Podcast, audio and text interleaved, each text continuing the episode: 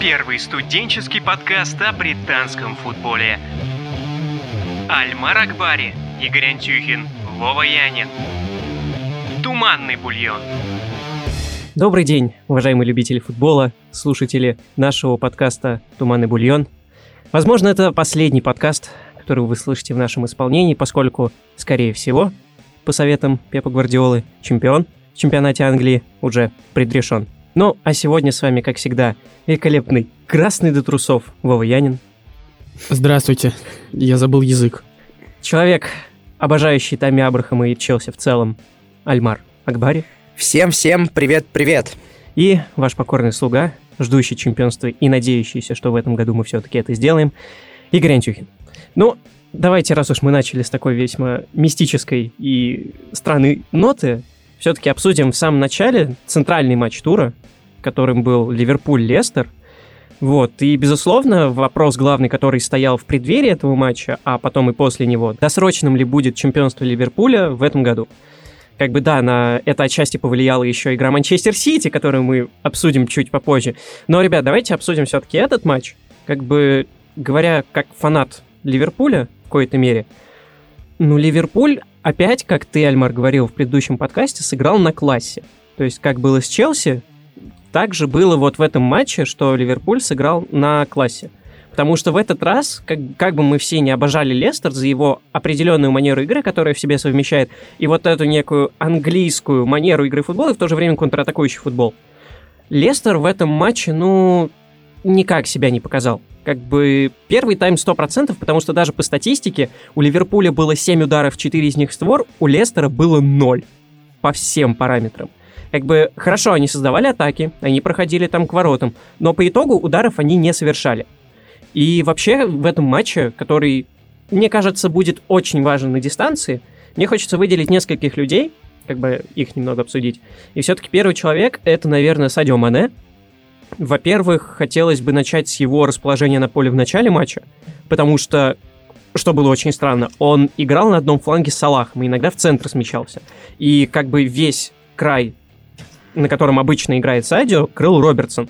И вот это было очень странно. Понятно, потом схема как бы вернулась к своим изначальным очертаниям, но все же вот это, этот момент, где-то в районе 15 минут, был очень странным для меня. Но в любом случае, Садио Мане — это центровая сейчас фигура в Ливерпуле, потому что, к сожалению, Мо Салах сдулся, я имею право такое говорить, потому что он не показывает сейчас того уровня, который он показывал предыдущие два сезона. Ну, он хороший игрок фланга, но не более. Другой игрок, которого я бы еще хотел выделить в положительном смысле, это Фабинью. Фабинью, как бы, это один из тех немногих теневых игроков, как, допустим, в Челси это Нголо Канте, которые вроде как не всегда на периферии, но они совершают огромный пласт работы. И в этом матче Фабинью это показал именно как распасовщик, человек, который играет конкретно в опорной зоне, под которой подразумеваются определенные задачи. И, в общем, он произвел впечатление такого же маститого опорника, который несколько лет играет в топовом клубе, вот, хотя на деле он получает сколько? Ну вот, да, он второй год играет в основе или около нее. Интересный еще факт, что при выходе в старте Фабиню Ливерпуль еще ни разу не проигрывал. Были ничьи и были победы, но ни одного поражения. Вот, ребят, я тут распыляюсь один, хотелось бы как-то и ваше мнение услышать. Ну давай разберем все тобой написанное. Начнем, пожалуй, с Фабиньо. Точнее, с средней линии. Первый тайм я не увидел средней линии. Атаки через э, центр не строились, через фланг. Но хорошо, это обыденность. Ну, я вот как раз хотел подметить, что мне не очень нравится, что в основном все атаки Ливерпуля идут через фланг, и не так, чтобы смещение с фланга шло там через э, атакующую там, полузащиту, я не знаю, либо через нашу атакующую тройку, то есть Мане, Фермина, Салах, а идет просто вперед Робертсон или же Трент Александр и навешивает. И на этом творческий потенциал, ну окей, можем отдать в разрез дальше на фланг. И на этом творческий потенциал, как бы этих защитников заканчивается. Как раз мы вот о Робертсоне заговорили, он немного, немного восстановил свою репутацию после падения лицом в грязь в нескольких матчах подряд. Как бы я бы еще это отметил. Разберем по тобой написано. Следующий персонаж это Мухаммед Салах. Я не знаю, что ты к нему прицепился. Человек продолжает играть как праймовый Шакил Анил в посте – он своей жопой работает лучше Шакила Анила. Сойнджу падает. Кто еще там падает? Чилвилл просто где-то стоит. Эванс падает. Кто еще у них падает? Все падают. человек играет идеально корпусом и спиной. Бегает, бегает. Да, они не разобрались в одном моменте с Мане, но все равно человек очень хорошо. Опять не разобрались. Ну Нет, вот. ну, не знаю, я все-таки хочу с тобой поспорить, потому что, опять же, я сравниваю с Салахом предыдущего или поза предыдущего сезона, и это не то Салах. Да, он более командный, безусловно, но это не такой яркий Салах даже в рамках команды, каким он был. Ты еще заговорил о линии защиты Лестера, я бы хотел выделить еще этого турецкого центрального защитника, потому что по большей части, за исключением нескольких моментов, когда его, допустим, Салахов вводил и так далее, он был лучшим игроком Лестера, потому что он, он чистил. крутой. Он, он реально чистил. Несколько моментов, как э, Ван Дейк в чужой штрафной на угловых он тоже создавал. Да, там в последнем моменте еще, когда Салаха сломали, когда, ну, как его... Чонг. Чудри, чудри. Чудри, да. Когда Чудри его сломал, я, Э. я, я сто процентов думал, это прямая красная, потому что если вы посмотрите момент в за- в замедлении, то там просто чувак, ему вообще плевать на мяч, где он там катится, он катится в ногу Салаха. И как бы почему ему дали только желтую, большой вопрос. Э, Можно, пожалуйста, Санджу? э, Гол Мане, там же Милнер выбил мяч, выбил. И там Эванс, по-моему, не, не Да, не Эванс, э, вот Эванс промахнулся Эванс по больше мячу. похож на пьяного батю, чем Лиарис, извините. Но Сейнджут, э, Сейнджу догнал Мане. Для понимания. Сейнджу не выглядит как спринтер. Но Ну, человек добежал. Слушай, он не выглядит как спринтер, но при этом, как бы, это уже тренд на центральных защитников. Они должны быть быстрыми, чтобы пытаться как-то, ну, атаковать, э, там, я не знаю, атакующую тройку, как в случае с Ливерпулем, или атакующих игроков вообще, чтобы как-то, ну, противодействовать им. Мне Ну, кажется, это правда, мировой тренд. Но я просто к тому, что Сейнджу добежал, и он, ну сколько у него выиграл? Он выиграл метров ну, 10-15. Но это говорит о классе. Ну, то есть, Извините опять же, за штампы такие. ты даже говоришь об Эвансе, вот эта разница между, я не могу выговорить его фамилию, турецким центральным защитником Лестера и Эвансом. Турецкий, он просто, будем его называть турецкий пусть. Он просто играет, он идет по подкаты, он чистит вот просто в штрафную, чтобы не забили. Эванс в этот момент, легкое какое-то задевание или свисток не в его пользу, это начинается пантомимы сотого левела, типа, ой, а почему я? А за что? Я ж такой классный. И вот эта вот разница была наглядно продемонстрирована как бы еще в воркрейтом матча. Потому что этот чувак турецкий, он чистил все, Эванс, ну, просто бегал и не добегал до того же Мане, как ты сказал. Ну да, Эванс меня тоже не порадовал. Особенно запомнился момент, когда во втором тайме Эва, у Эванса мяч оказывается под левой ногой, и тут включается знаменитый прессинг Ливерпуля, и, Ливерпу... О, и Ливерпуль, извините, и Лестер сразу же теряет мяч. Ну, то есть много говорит об уровне Джонни Эванса. Хоть его и купили за 3,5 миллиона, но все равно. И в целом еще хочется сказать, что Да, итогу, тоже с нами, он живой, не беспокойтесь. по итогу хотелось бы, конечно, отметить, что вообще э, турецкий очень здорово заменил Магуайра. То есть, в принципе, в центре защиты у Лестера особо проблем нет по итогам прошедших матчей и целого сезона. То есть, э, Сэнджу отличная замена Хари. А, Я бы еще хотел сказать пару ласковых о самом Лестере. Особенно про первый тайм. В первом тайме Лестер не так часто владел мячом и вообще был, ну, таким андердогом, скажем так. И что мне бросилось в глаза, это то, как Лестер тер- э, терял мяч и сколько раз он потерял мяч. Вот к, получается, к 16 минуте три раза Лестер потерял мяч в простейших ситуациях. Когда им нужно было сделать простой пас, или, к примеру, не знаю, отобрать мяч, Лестер отдавал мяч Ливерпулю. Это раз. Кто в этом виноват? Во-первых, Бенджамин Чилуэлл. Вроде бы человек хороший, бегает хорошо, но Салах его уничтожил, и Мане его уничтожил. Человек часто терял позицию и вообще как-то был не очень. Раз. Э, Во-вторых, ну, про кого еще можно сказать, это Барнс. И Барнса справедливо поменяли. Поэтому, с одной стороны, это глубина скамейки Лестера, она радует. Но с другой стороны, как если чуваки будут также играть против, не знаю, условных Норвичей, им будет тяжело.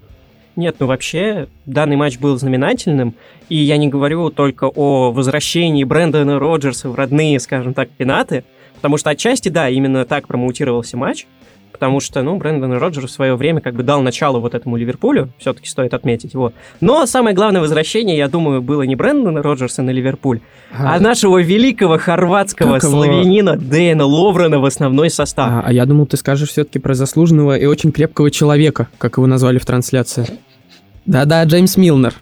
Ну, до, Нет, до него нет, дойдет, да? Нет, ну, до него дойдет. Но то, что Дэйн Ловрен, я был очень удивлен, потому что я смотрел, когда, ну, текстовую трансляцию, потому что я сразу, увы, не смог посмотреть, и я в фэнтези поставил, ну, сейчас Джо Гомес с Ван Дейком выйдут, все нормально будет. Я смотрю трансляцию, типа, составы объявлены, и там Ловрен. И у меня так, такой сдвиг по фазе случился. Я, зачем Ловрен? За, зачем? Но в итоге Ловрен оказался одним из ну, лучших игроков Ливерпуля в этом матче, потому что за исключением хорошо пары моментов, при том, ну, не особо значительных, он, он хорошо чистил. То есть, типа, вот прям, прям очень хорошо. Ну, а теперь, Вова, по заказу, да, мы а... немного поговорим о деде, о Заслуженном и очень крепком человеке, да, напоминаю. А, но хотел бы я поговорить о нем, в контексте последних нескольких минут, все-таки возвращаюсь к этому пенальти, который был назначен в ворота Лестера. Ребят, ваше мнение, это была чистого рода симуляция или нет?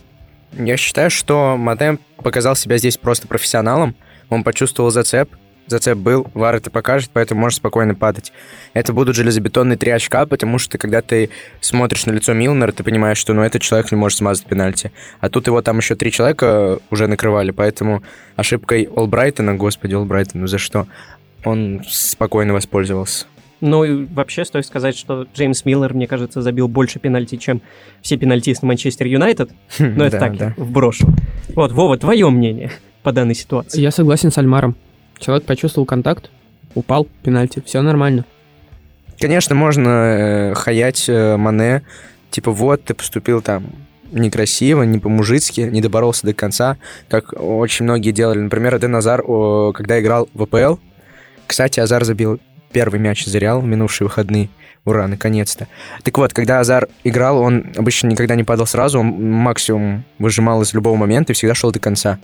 Вот, а Мане, он все-таки больше прагматик. Ему плевать на эти всякие качества мужские. Он упал. Ну, окей. Олбрайтон действительно привез. Причем там вообще Лестер очень как-то неудачно это все дело привез. Там Каспер выходил, Олбрайтон назад бежал, друг друга не поняли, такая суматоха пошла. Я досматривал матч уже в метро, я иду, самое главное, с телефоном захожу в метро, думаю, ну все, пацаны, минута осталась, там минута две ну все, пацаны, держитесь, держитесь. Вот я подхожу к эскалатору, Олбрайтон флит, я просто на весь эскалатор ору, да ты чё? И, ну, и как бы в эфире не передаются такие слова, скажем так. И меня все вокруг смотрят, и типа, чё, сейчас теракт, что ли, будет? Ну, в общем, в итоге я был очень расстроен, потому что Лестер хоть ничего и не показал по итогу матча, у них XG вообще 0-1. Но они результата почти добились. То есть у них был, не была задача показать классный футбол на, на Энфилде, у них была задача набрать очки на Энфилде. До 92-й минуты у них это получалось. Но потом тупой привез. тупой привез, именно что тупой привез. Так что грустно, грустно. Хотя Лестер до этого тура действительно выглядел командой, которая способна отнять очки у Лестера. Ну, в любом случае, по итогу этого матча Ливерпуль увеличил отрыв от своих ближайших преследователей, а точнее ближайшего преследователя до 8 очков. Как ни странно, этим преследователем, что удивительно оказывается, Манчестер Сити. Ну давайте тогда, я думаю, перейдем к игре горожан против Вулверхэмптона. Что вы думаете по этому поводу? Сенсация, сенсация произошла на Этихад. Манчестер Сити принимал Волков, которые, кстати, очень удачно стартовали в АПЛ. Они вместе с Уотфордом там были где-то в подвале. И в Лиге Европы они тоже стартовали неудачно. Они то ли проиграли первый матч, то ли в ничью сыграли, я сейчас точно не вспомню. Ну вот, в четверг они в Лиге Европы выиграли, то есть первая победа в Еврокубках, ух, а через дня, три дня уже выезд к горожанам. На Евроспорте с утра вышла статья под названием, как вы думаете, каким? Очень звучным.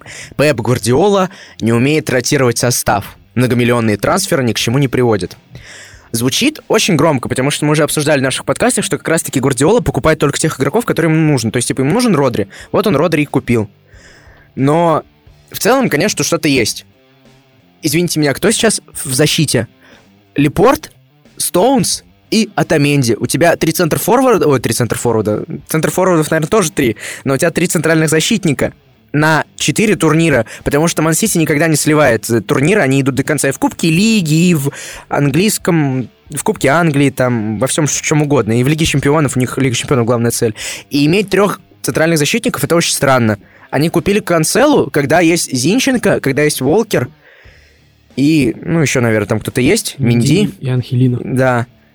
Смысл покупать Канцелу было непонятно. Или Канцелу, не знаю, как правильно.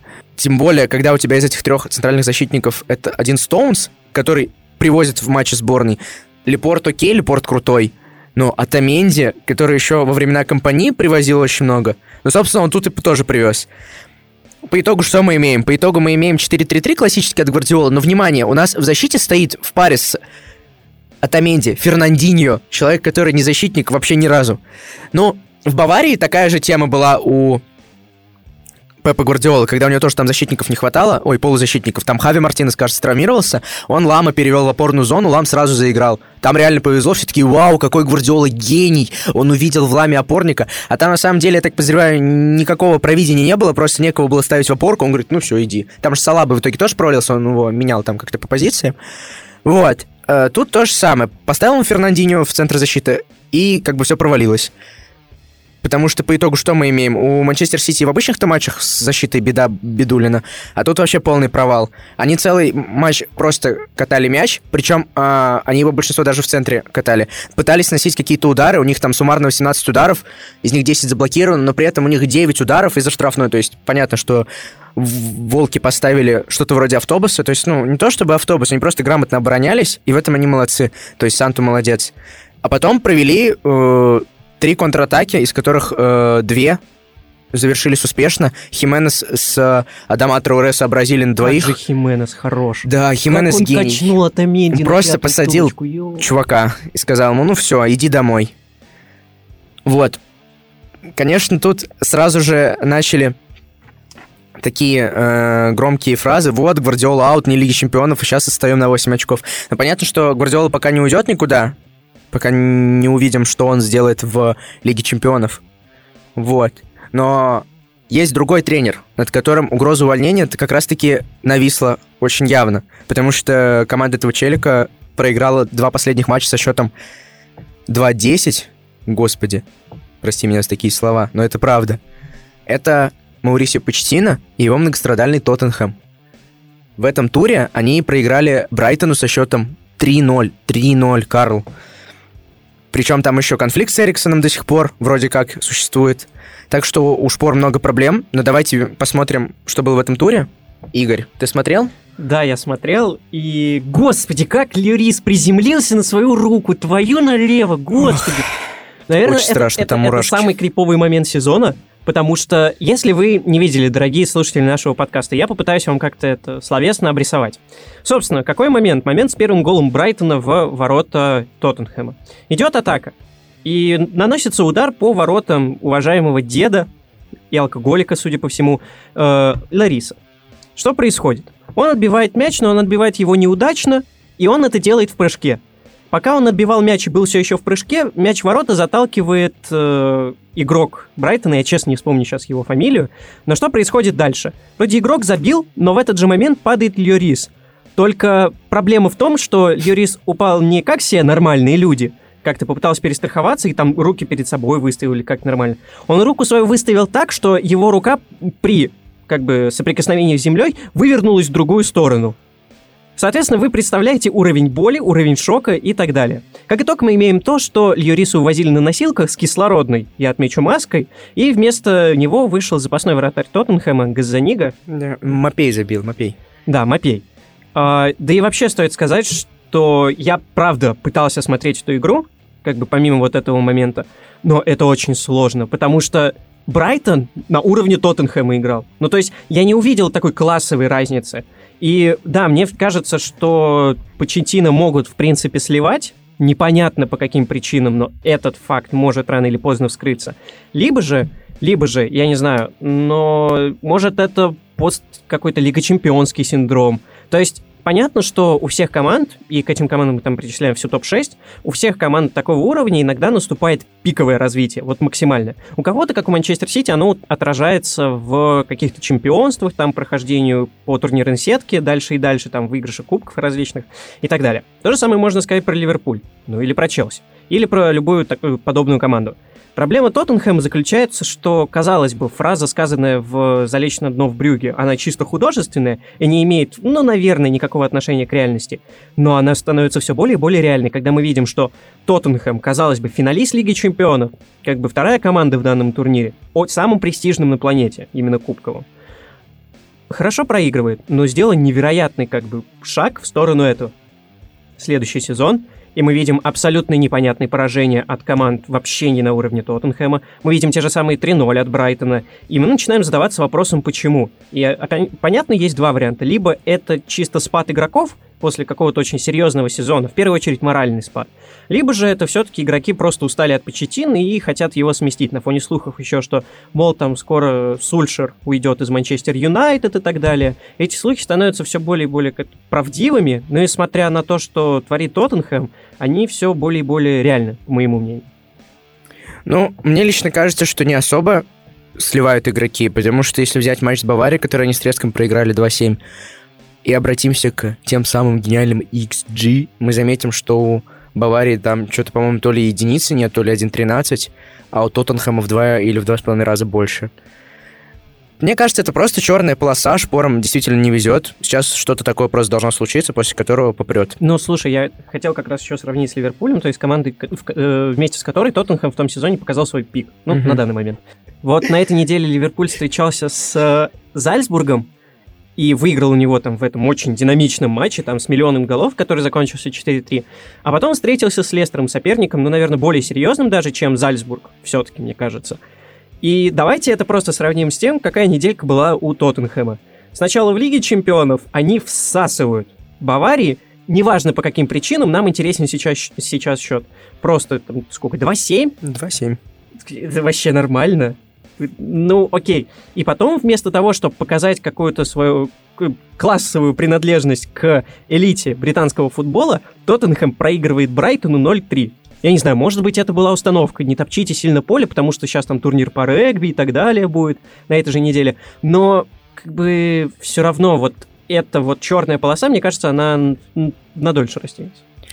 Отдельный респект, раз уж тогда вспомнили тренеру Зальцбурга, потому что его пламенная речь в перерыве, она вышла, кстати, в сети, помогла Зальцбургу с 0-3 отыграться до 3-3. И проиграть. Ну, это уже нюанс. Ну, там действительно фартило. Ладно, уволят Паучетина или нет? Мне кажется, что пока нет, но если главного тренера уволят, вряд ли это что-то сейчас изменит. Яркий пример — это Уотфорд. Тренер, тренера уволили, а толку...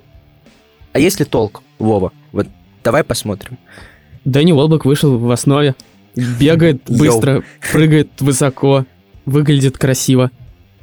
Не знаю, как на это повлиял э, Кики Санчес Флорес, но все равно Дэнни Уолбек вернулся. Наконец-то, любимец всех болельщиков и всех девушек всего СНГ. Вот. А, вообще, что можно сказать про матч? Да мало чего можно сказать про матч. Уотфорд как-то был скучен, Шеффилд еще скучнее. Но, с другой стороны, у Уотфорда довольно интересный был пара атак, и форвард Грей, извините, я не помню его имени личного, но фамилия Грей не забил с трех метров по пустым воротам.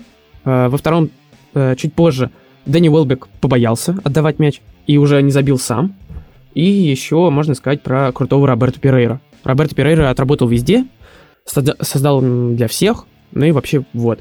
Э, можно еще сказать про Шеффилд, Шеффилд, я думаю...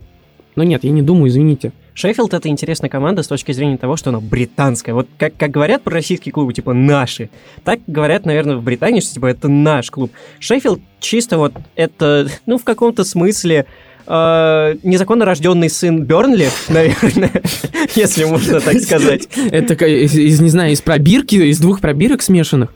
Я не соглашусь, потому что Шеффилд намного менее британская команда, ну, к примеру, вот э, в прошлом году же про них были материалы, где центральные защитники подключаются в атаку и в, работают как Рэмзи. То есть они включаются в атаку и разрывают все.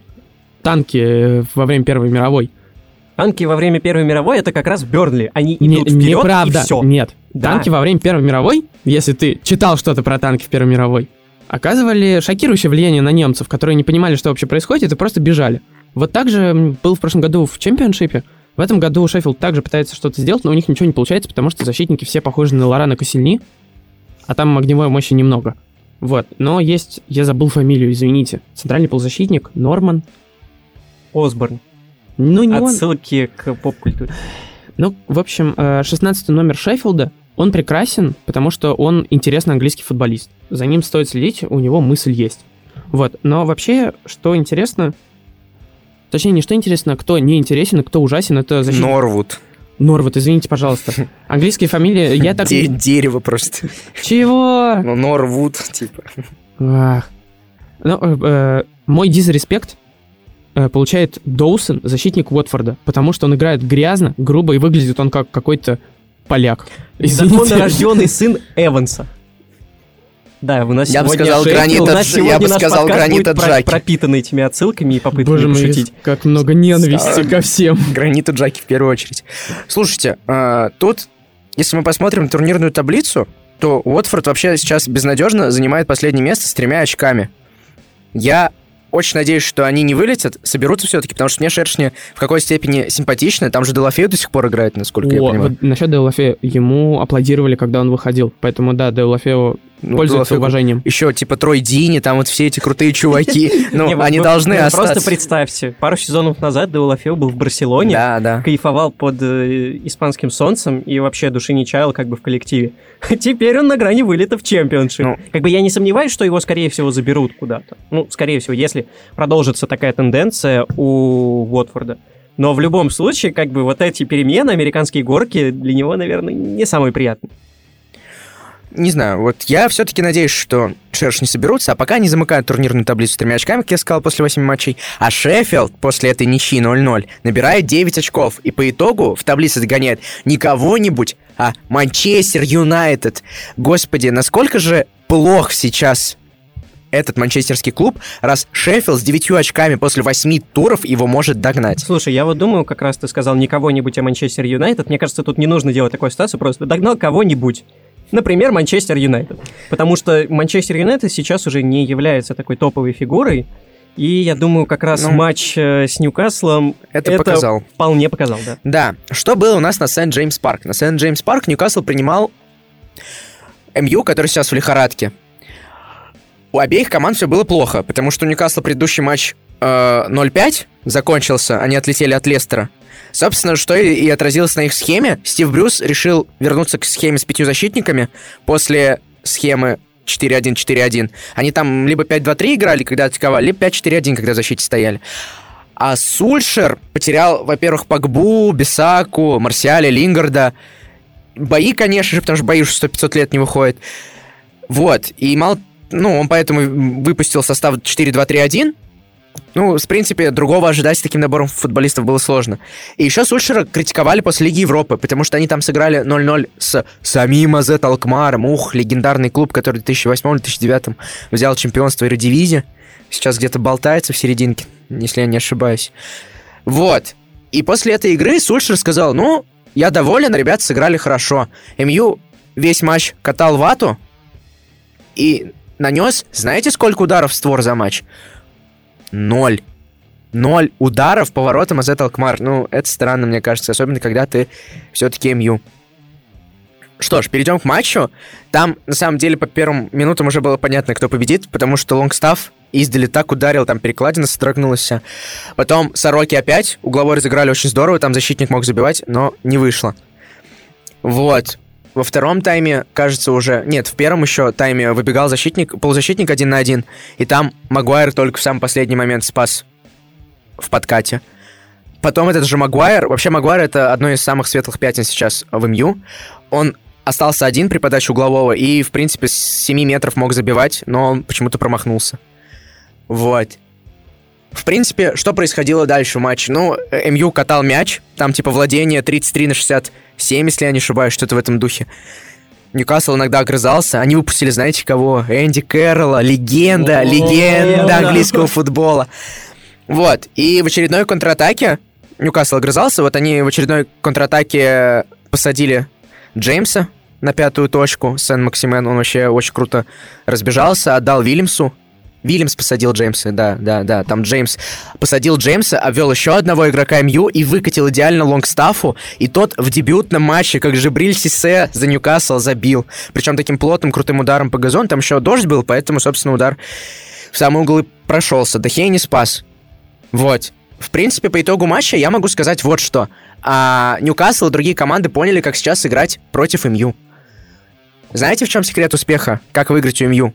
Нужно просто отдать им мяч. Команда будет атаковать, но мало будет создавать. Они будут поперек друг другу давать, и все. Потому что первый матч МЮ выиграл с 4-0. Они выиграли его за счет контратак. Все, конец.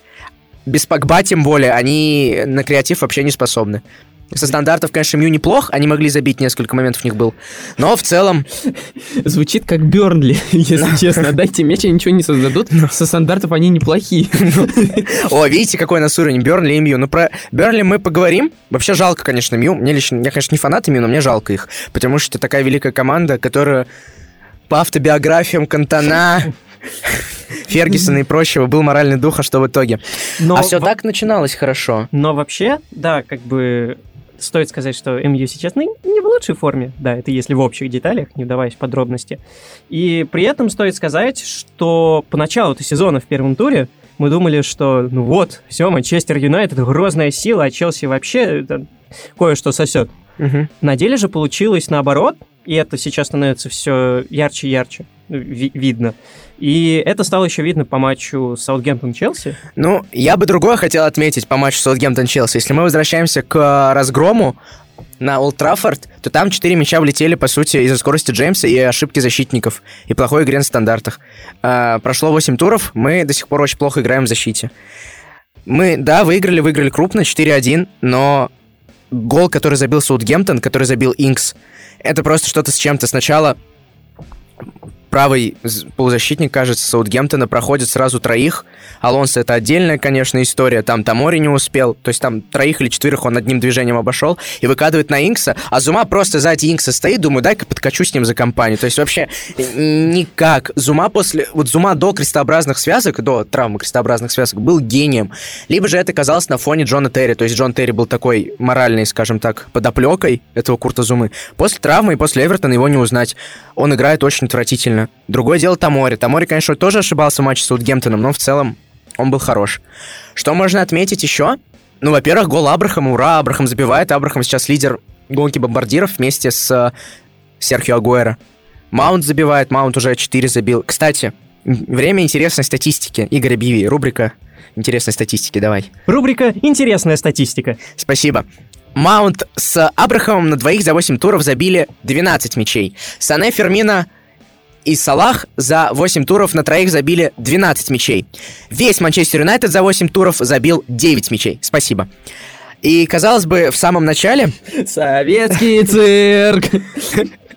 казалось бы, в самом начале а, есть две команды, которые похожи, МЮ и Челси. А у, у обеих команд э, тренер легенды, у обеих команд молодые игроки, у обеих команд вратарь испанец. Вот. Много общего. Обе команды играют в английской премьер-лиге. Да, да. Я не понимаю вот это вот, типа, у команд тренеры и легенды. Хорошо, Лэмпорт, вопросов ноль. Но извините, Ули Гуннер Сульджер, ну, Ты просто слишком себе молод, ты просто слишком молод. Ты не видел воочию этот финал с Баварией, когда они Ферги Я смотрел этот финал. Единственное, что там легендарного, это фраза «Пижоны! Пижоны лежат. Пижоны лежат. Да нет, Шнайдерлин там был. Не Шнайдерлин, как же его? Был бы Шнайдерлин. Да я... Ну ладно, неважно, забудем про этот финал Баварии с МЮ. Давайте вернемся к матчу. А, Молодежка радует, и они прогрессируют, и причем с такими слабыми командами здорово, что наконец-то выпустили Пулишича, которого в Лиге Чемпионов даже в заявке не было, и Бачуаи. И Бачуаи опять забил, хотя его там типа выпустили на 7 минут. И Пулишич отдал ассист, хотя его выпустили там типа на 10. Вот. В заключение хотелось бы сказать, мы в начале подкаста упоминали про Анголо Канте. Канте забил уже свой десятый мяч, и примечательно, что 7 из этих 10 мячей он забил с начала прошлого сезона. То есть, на самом деле, э, курильщик-дед Маурицио Сари, может, был прав, потому что сейчас Канте реально очень крутой бокс-то-бокс, у него хороший дриблинг, он это показывает, он это показал в матче с Ливерпулем, он это показал в матче с Саутгемптоном. Так что Канте раскрылся с другой стороны, не только как пылесос. Это за этим очень круто наблюдать. Вот, по итогу Челси набирает свои три очка заслуженных, наконец-то он там влазит в пятерку, вырывается в пятерку, скажем так, и набирает 14 очков. И он обогнал при этом одну из лучших команд Лондона на данный момент. Как вы думаете, это какая? Это Вест Хэм. Правда, к сожалению, они проиграли 1-2 в лондонском дерби тут Кристал Пэласу. Хотя по игре вообще счет несправедливый, потому что Вест Хэм давил, Вест Хэм атаковал. Но тут сказалась потеря, наверное, Лукаша Фабианский, во-первых, он травмировался, и поэтому стоял какой-то другой чел. Я так и не понял, кто это был. Ну, неважно. Вот. Ну, он не очень как... Ну, когда у тебя за спиной стоит Фабианский, один из лучших вратарей АПЛ по, по сейвам, это одно. Когда у тебя за спиной стоит резервный вратарь, это другое. Гуаита, наоборот, провел очень сильный матч. То есть он совершил два или три суперсейва, что спасло Кристал Пэлас. Вот. По итогу забил Але. Але. Я же говорил в прошлом подкасте, что Але начнет забивать. Але забил. С э, передачи Фредерикса. Фредерикс, кстати, провел очень крутой матч. Это защитник Вестхэма, если что, правый. Же провел очень крутой матч, отдал голевую. Вот, но потом в конце два мяча прилетели абсолютно глупых. Первый гол привез Райс. Он зачем-то сыграл рукой в штрафной. Причем, ну, реально очень тупо. Зачем это было делать, непонятно. Иван Анхальт, ух, школа Челси, забил пенальти. И второй они пропустили после стандарта, там не разобрались они. По итогу Кристал Пэлас поднимается в таблице, и это очень круто. А истинно русский, славянский клуб с Андрюшенька Ермоленко все-таки опускается в таблице. Да, к сожалению. Да. Да. при этом стоит сказать, что Кристал Пэлас набирает 14 очков и врывается в борьбу за лучшее место в английской премьер-лиге, за четвертое место, догоняя Арсенал, который на третьем. Ну, я думаю, это как бы симптомы просто, ну, скоро все к норме вернется. Вот. И как раз предлагаю обсудить матч, который был интересен нам всем, потому что с одной стороны был Арсенал, и для этого у нас есть Вова, опять же, красный до трусов. С другой стороны был Борнут, команды, которой я дико симпатизирую. Ну, также Альмару было это интересно. Есть фанат посмотреть. Луис, фанат Давида Луиза, да. фанат, фанат Давида Луиза, то есть каждый что-то в этом матче нашел. У меня, извините, я сразу начну. Э, идеально описывает Арсенал мем из Гриффинов, картинка, где два солдата, а за ним бежит клоун Питер Гриффин. Вот это идеальная тройка для меня сейчас. Даже не будем уточнять, кто из э, команд Питера Гриффин в этой ситуации, но я думаю, понятно. Вот. А, ну и, конечно, про Давида Луиза. Как, во-первых, гол забил, хорошо. Но что это доказывает? Особенно празднование, что все люди любят кучерявых. Для тех, кто не понял, с Давидом Луизом праздновала вся команда. Абсолютно вся. Но это же невероятно, согласитесь. Нет, когда... Они просто смотрел- на девятой минуте не устали.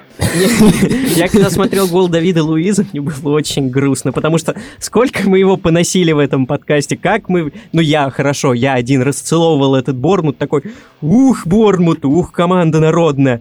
И тут они пропускают, ну, хорошо, обычный гол со стандарта от Давида Луиза, но потом я думал, Бормут вернется в такое обычное русло и начнет показывать свою игру, на деле же, ну, они ничего не показали. Потому что, как бы, ну, когда у тебя в основе выходит Доминик Саланки, ты не можешь на многое рассчитывать, я думаю. Вообще-то Саланки, гений. Да не, Школа Сал- Челси. Саланки, Саланки уже не торт. Вот. Легенда, конечно, но не торт. Ам, ну и вообще по игре Бормута, я не знаю, опять же эти американские горки середняков английской премьер-лиги, когда ты вроде как хорошо играешь, потом плохо. Хорошо, плохо. А, в любом случае, по итогу как бы даже всего нашего хейта в сторону Давида Луиза и Эмери, и же с ним, а, сейчас канониры идут третьими, отставая от горожан по игре раза в три, но А, по очкам всего лишь на один. Насчет очков. Э, Одно уточнение э, по туру, особенно по матчам, которые мне бросились в глаза. Это матч э, кого-кого? Лестера и с Ливерпулем и Арсенала с Борнмутом. Я не понимаю, почему команды держат, э, нападающие держат защитников центральных. Ну, то есть э, оборона угловых — это зона и персональная. В линии вратарской выстраиваются центральные защитники и ждут вбегания. Рядом с ними выстраиваются нападающие и фланговые игроки, которые держат почему-то центральных защитников. И у меня вопрос, зачем так это делать, если это приводит к опасным моментам? В матче с Лестером э, Ливерпуль так практически отыграл гол, когда Ван Дейк продавил Айоза Переса. В матче Арсенала Давид Луис забил гол, вы не поверите, убежав от кого? От Калума Уилсона. Калум Уилсон не такой мощный человек, как кучерявый гений. Поэтому вот такой вот у меня вопрос, почему это происходит? У меня пока ответа на него нет. А, ну и да, и минутка хейта Джаки, Джака, иди. Джака, кстати, уже 4 или 5 желтых карточек имеет стабильно раз в два матча. Чувак получает. Хотелось бы отметить, раз уж мы так сказали про Луиза, что, в принципе, если мы посмотрим на все команды, то за исключением Ливерпуля, у всех команд топ-6 есть проблемы с обороной. У Челси огромная беда с обороной. У Арсенала Давид Луис в защите играет. У Тоттенхэма что-то там Альдервельдерт с э, Вертонгеном как-то кукухой поехали, не знаю, что с ними случилось. Ман-Сити, там вообще. Фернандинho играет. Таменди, Фернинди в защите. Вообще трэш какой-то. А Манчестер- у Манчестера Юнайтед 9 очков. Вот у Манчестер Юнайтед, кстати, с обороной как раз-таки все неплохо, потому что Ван Бисака, когда восстановится, он будет хорош. Магуайр очень крут. Линделев на фоне Магуайра тоже сойдет. Ну, Янг, ладно, вот ну, тут насчет Янга нужно минуту молчания устраивать, мне кажется. А где Люк Шоу вообще? Где он? Нет, ну в любом случае, после игры с Арсеналом Бормут опускается на десятое место, пропуская великолепную, традиционную нашу команду Бернли, которые на этих выходных играли с другой командой, и в итоге Бернли победил эту команду. Эта команда, у этой команды преобладают синие цвета, и угадайте, что это за команда, которая в очередной раз проиграла? Правильно, это был Эвертон. И вот хотелось бы обсудить вообще это, как вот мы говорили, американские горки сейчас Бернли на подъеме, или же это просто Эвертон, ну он плох. Просто плох. Без всяких американских горок, просто качество игры у них очень плохое, несмотря на их состав. Вообще, я не знаю, э, в этом сезоне я не могу выделить какую-то одну команду, которая была бы стабильно плоха. Уотфорд. За исключением матча с Арсеналом, у них все плохо. Э, ну, не знаю, Уотфорд еще может быть, но там хотя бы есть Роберто Перейра, который луч света в темном царстве. Там есть Руидини. Ну, вот в про- прошлом матче он очень смешно ставил в худи и улыбался. Такой огромный пирожочек. Ну, ладно, ладно. Вот. А так я не могу выделить ни одну команду. Ну, может, Эвертон, но так, потому что там вообще никакой идеи нет. А остальные 18 команд бегают хотя бы. А про Бернли... Бернли опять меня покорил своими угловыми. Спасибо, Шон Дайч. Не знаю, твоя ли дочь Зоя, До- э, Зоя Дойч, но вряд ли. Но все же, что покорило? Это угловой. Угловой прямиком из НБА, уже упомянутый. Идет подача на дальнюю штангу, заслон от Тарковского, удар, гол.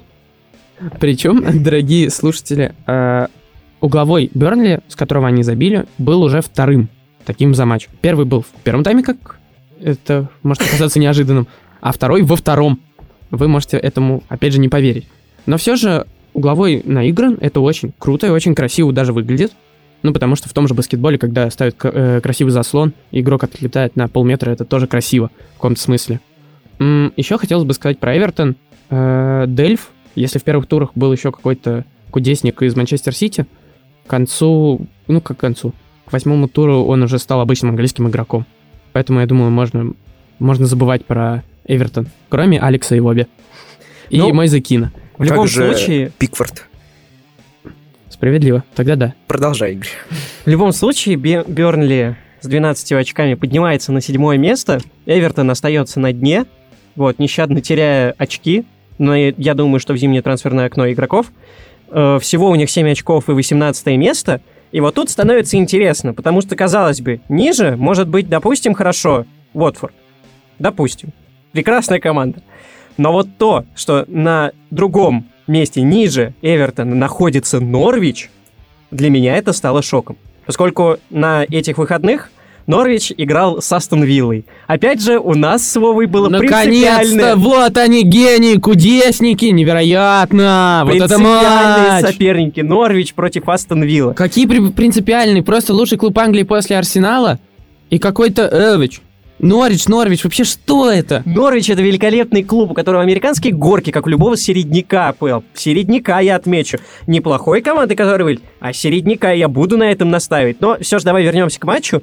Почему ты так думаешь вообще вот это произошло, как бы и кого бы ты мог выделить в Я этом матче? могу выделить ровно одного человека, это Уэсли. Уэсли моя любовь. Абсолютный гений. Зацепился на третьей минуте за мяч, я понял. Ну сегодня у человека пойдет. Ну пойдет.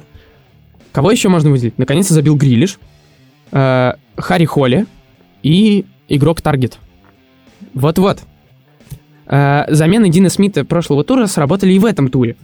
Э, из персоналей, кого еще можно назвать, это, я думаю, можно сказать про Минкса, который почему-то решил, что он сейчас в Японии играет за сборную Англии по регби.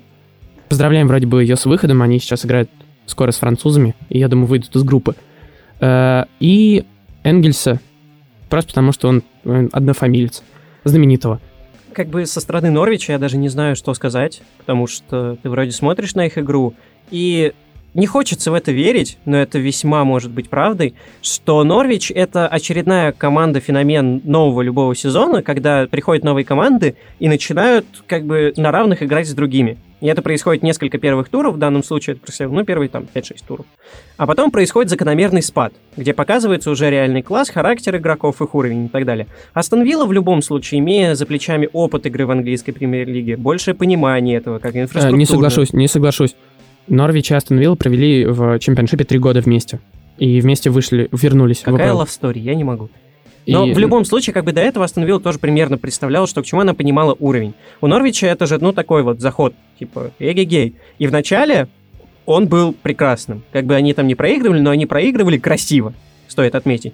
Тут начинается уже, ну, просто такой, такая реально игра середняка, когда как бы вот Норвич, ну, туда-сюда, туда-сюда. Ну, я даже не думаю середняка, просто Норвич потратил в это трансферное окно 4 миллиона или 3,5 на трансферы. Астон Вилла потратила 144 миллиона. Видимо, в этом есть какая-то разница. У Астон Вилла просто есть Джон Терри, вы не забывайте. Вы не забывайте, Кстати, по кто поводу правит. Джона Терри. Э, Минкс отмечал влияние Джона Терри. Знаменитый регбист э, Минкс, который по совместительству центральный защитник Астон Вилла, отмечает его влияние. И все говорят, что тренерский штаб Виллы очень красив и очень прекрасен. Э, еще пару слов о Вилле и Норвиче. Я хочу похвалить Норвич, каким бы они плохой командой не были. Э, они не боялись играть и применили конспекты Романцева, играли в стеночке сбегания. Это было красиво, особенно когда они проиграли 4-0. Это круто.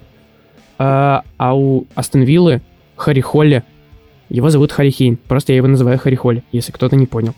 Харри, э, Харри Холли забил очень красивый гол. И Дуглас Луис. Голы заглядения, поэтому посмотрите обзор или посмотрите целый матч, чтобы посмотреть на этих гениев. Привыкнуть к ним. В любом случае, Вова, я бы хотел тебя спросить, э, как бы ты охарактеризовал этот матч одним словом? В общем, если бы этот матч смотрел Евгений Николаевич Панасенков, он бы сказал, что это было бы гениально.